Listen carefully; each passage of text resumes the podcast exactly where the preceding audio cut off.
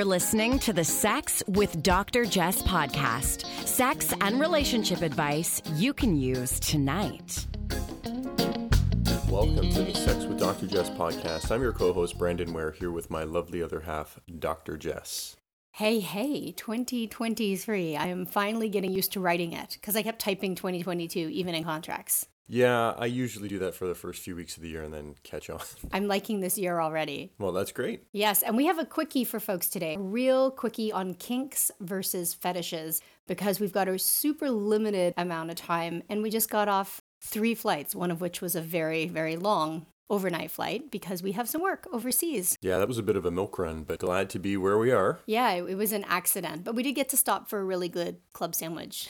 Always about a good club sandwich. Actually, there were two really good stops. We also had a real I had a really nice meal in one of the airports. That never really happens. Oh yeah, that's right. We had a stop in Toronto. It feels like a million years ago, but yeah, yeah. if you're lucky enough to fly through the signature suite in Toronto, their food's always been good. It's from Chef Hawksworth, who's a Canadian chef who has restaurants on the West Coast. But the food's gotten even better. Yeah, well, I mean, you loved it. You were happy. I was just pleased not to be sitting on the ground working for an hour. I live for food. I live for food. All right. So we're talking kinks versus fetishes. And this person wants to know something fairly straightforward, which is perfect because we've got this quickie amount of time. They've asked, what is the difference between a kink and a fetish? How common are they? What are the most common fetishes? And they say, I think I may have a few fetishes. So, Brandon, do you know the difference between a kink and a fetish? I do not. Okay. I'm okay. just come straight out. I mean, no. Do you think you're kinky? Yeah, I think I'm a little kinky, you know? Yeah, Yeah. You're, you're hella kinky.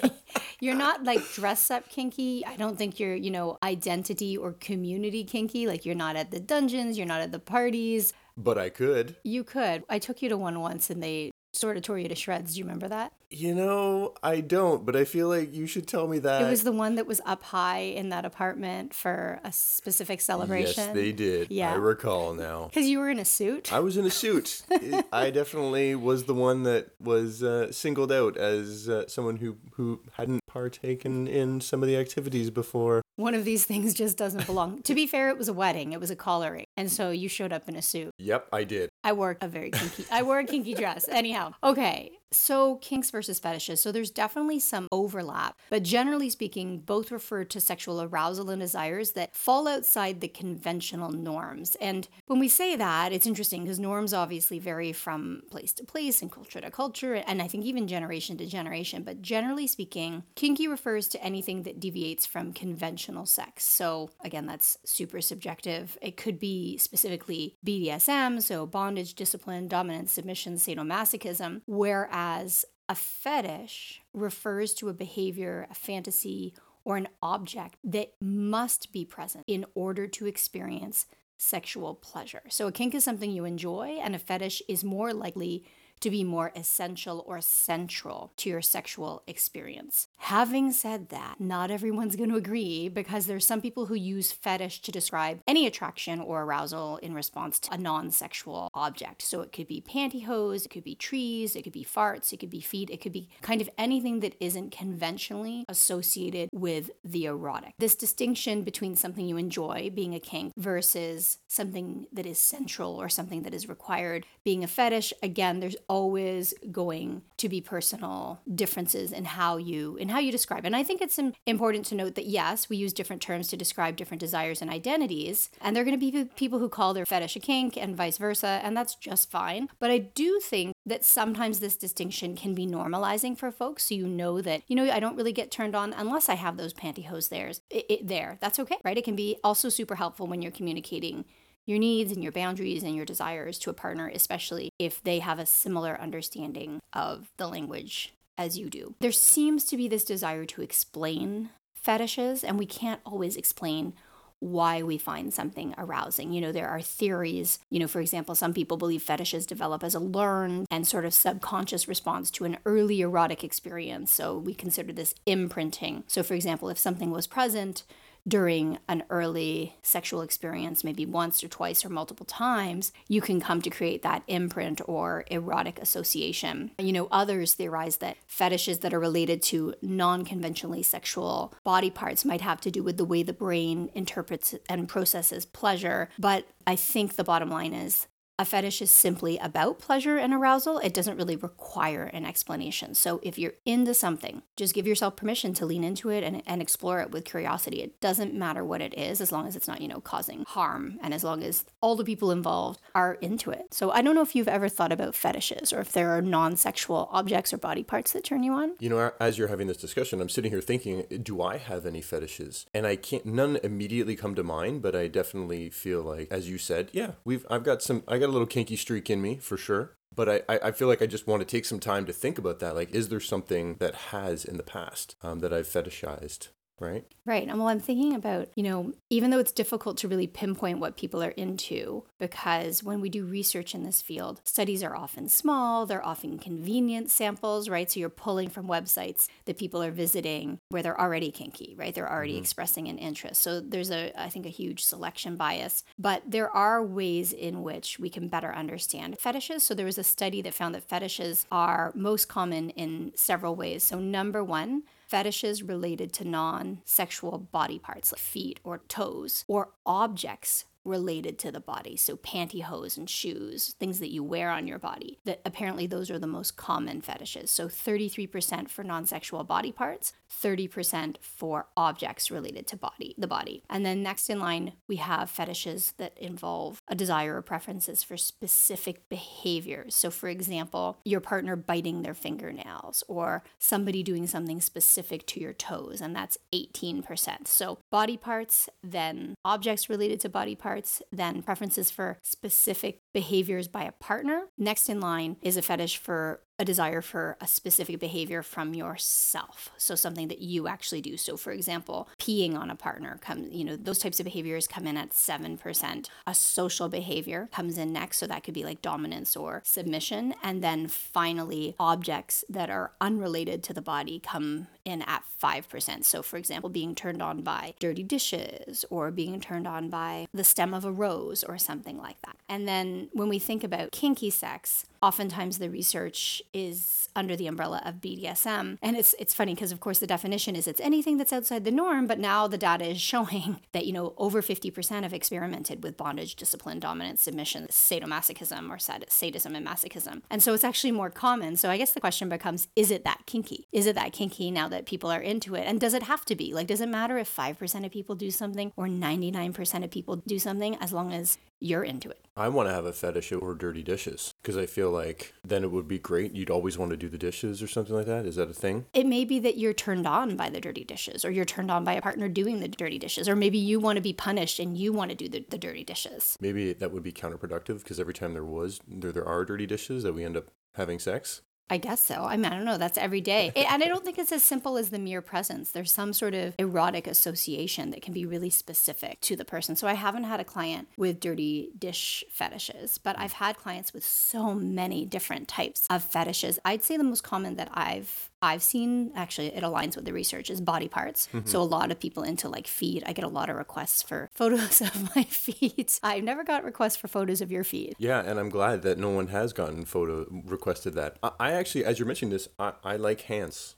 Mm, yes. Yeah. Yeah. Like like fingers and hands. Definitely something that I pay attention to. So I, am gonna think about that and just want to like maybe explore it a little bit more because I don't know. It's not something I think about that necessarily turns me on, but it's something that I definitely pay attention to. Yeah, you always comment on hands. Mm-hmm. It's interesting. And I never paint my nails. Yeah, but I love your hands. But without, do you want nail polish on them? No, I'm good just the way they are. Because I'm not painting them. Because you know, I'm just to chip them right away. I do too many things with these hands. So uh, I had another person asking about how common fetishes are. Maybe it was the same person. I try and group your questions together and kind of look at them thematically. But fetishes actually are more common than most people might imagine. So there was a study published in the Journal of Sex Research that found that almost half of us, so 44.5%, express interest in fetishism. And this was in the research, they were basically asking respondents to answer the question question Have you ever been sexually aroused by an inanimate, non sexual object? And it says not including a vibrator. Now, when we started with the original definition that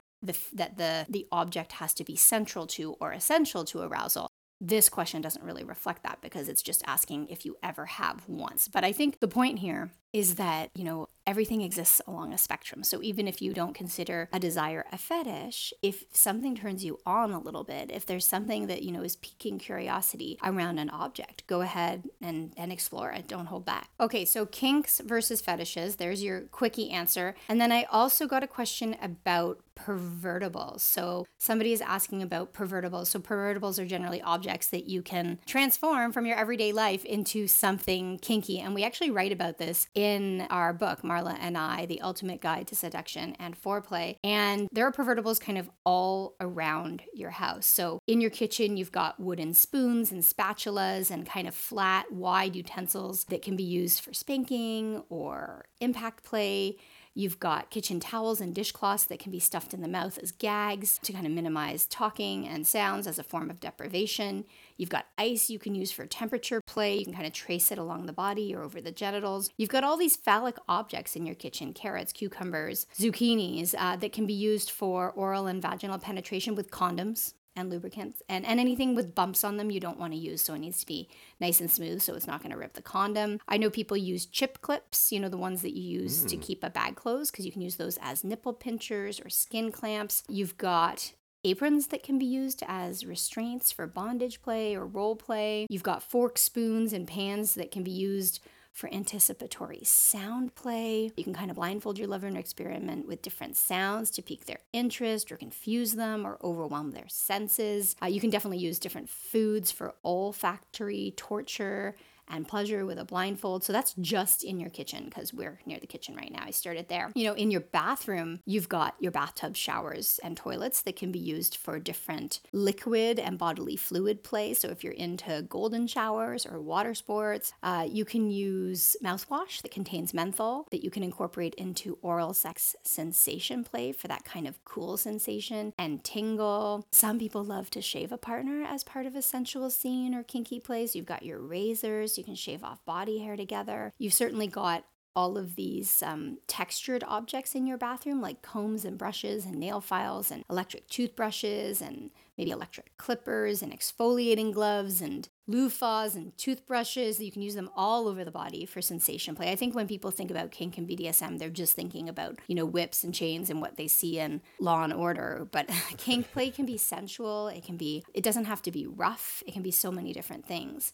Uh, you can definitely use small kind of face cloths, sponge poofs that you can use as gags. You can use makeup brushes for sensory play and hot wax application. I love that. And then if you move into the bedroom, you've got ties and scarves and belts, and you can use them as restraints as well as spanking instruments. You can use underwear or socks as mouth gags. You can use dirty socks. You can use dirty underwear if you're into that. You can use clothing to play with gender and cross dressing and costumes for role play. Um, maybe you have Halloween costumes that you can also use for role play. You can use pillows for sensory deprivation as well, for sound restriction, for a variety of positions. And then bed sheets themselves can be used as restraints, right? Like I know you've done that before where you take the, the top sheet and use it to kind of hold down or tie down. So you can do these things all intuitively. But I love that question about pervertibles because I think I just named like dozens and dozens that are just all around. And if I look around the room we're in right now, I've got a bunch of um, dried flowers that can be used for sensory play. Ooh, I've got this what do you call this? I don't know. Shearling? Yeah, it's like a shearling kind of rug thing, like a little throw that you throw on your couch that can be used for sensory play. Um, I've got these kind of cool cups that I'm could looking, be used. Like I'm, I do not have something to heat them up, but they could definitely be used for cupping. Well, I was also thinking with like a lubricant, like using them to rub over the body or mm-hmm. something like mm-hmm. that. Because mm-hmm, these are tiny little, mm-hmm. very heavy glass cups that are next to the bed that would work really well. So lots of things to play with. And then finally, before we go, I said it was a quickie. I'm sort of sticking to it. But I have a question about how to thrust when you're having sex. So I want to preface this by saying that not everybody likes thrusting. Some people like thrusting, some people don't. So this is a person with a penis and they want to know how do I go in and out? How do what do I do basically other than just going in and out. So yes, you can go in and out just as it sounds. You could do I'm going to give you some, you know, technique ideas. You could do an upward curve where you kind of start with your hips down low and move in a U shape as you curve upward. And of course, you can do the opposite, which is the downward curve, where you move your hips in a circular pattern, more curving in a downward motion. You can do a slow, shallow thrust, where you move really slowly in the shallow part of the canal to kind of stimulate the very, very sensitive nerve endings and tune into every sensation. You can do just a super slow thrust, which kind of sounds like it doesn't make sense because we think of thrusting as really fast, but it doesn't have to be. So you're going as deeply as you can, but as slowly as you can like millimeter by millimeter. And that can be really exciting from the anticipatory part to the actual physical sensations. You can do the change up where you start with a few quick thrusts and then you alternate with some slow movements. This is really great for kind of piquing interest, building momentum, building desire, and even kind of edging because you're doing, you might be doing something that feels really good for them, and then you do a bit of a change up. You can do the up and down grind where you slide all the way inside and gently shift your hips up and down. Or you can do the hip rider where you stay perfectly still, but you guide your partner's hips toward you in whatever motion feels natural. Again, you can do you can move them up and down, you can move them in a downward curve, you can move them in a shallow thrust, you can go in and out. So those are just a few ideas for thrusting. I think we've got, I don't know, eight there or something like that. But do what feels good. I think that's the thing I think about. Whatever feels good. Um, it's nice to have a few items in your repertoire. But you know, thinking about that upward curve that you mentioned at the very beginning, pressing the you're pressing the abdomen in so that the abdomen also pushes on the clit. I find that to be a very effective move. Oh, is that if you're facing a partner with a vagina? If you're face to face. Okay. Yeah, okay. yeah, yeah. I get it. Sort of like the cat, like the coital alignment technique where one partner slides up so that the person with the clit has something to grind against. Mm-hmm. Yeah, that's exactly it. This is when we need video demos. Yeah, Okay, we'll have to do a course on that. All right. We absolutely have to run, but that was a, a quick one, but hopefully a good one. And hopefully, you know, the talk around kinks and fetishes and thrusting and pervertibles just reminds you that anything you're into, anything that excites you, anything that makes you a little uncomfortable is an opportunity to just get curious. And before we sign off, want to say thank you to our sponsors over at Lovehoney. They carry everything you could possibly think of for your kinks, for your fetishes. Uh, I already talked about pervertibles, but if you want to have, you know, kind of the real thing that vibrates with all the bells and whistles, from brand new affordable toys for people who've perhaps never used one before to all the more high-end advanced stuff, they've got it all and you can save with code Dr. Jess 10 lovehoney.com and they ship pretty much all over the world if you're in canada it will automatically direct you to lovehoney.ca uk same deal so check out lovehoney and use code dr jess 10 if you're shopping thank you so much for listening thanks for chatting babe Thank you. have a great one folks You're listening to the Sex with Dr. Jess podcast. Improve your sex life, improve your life.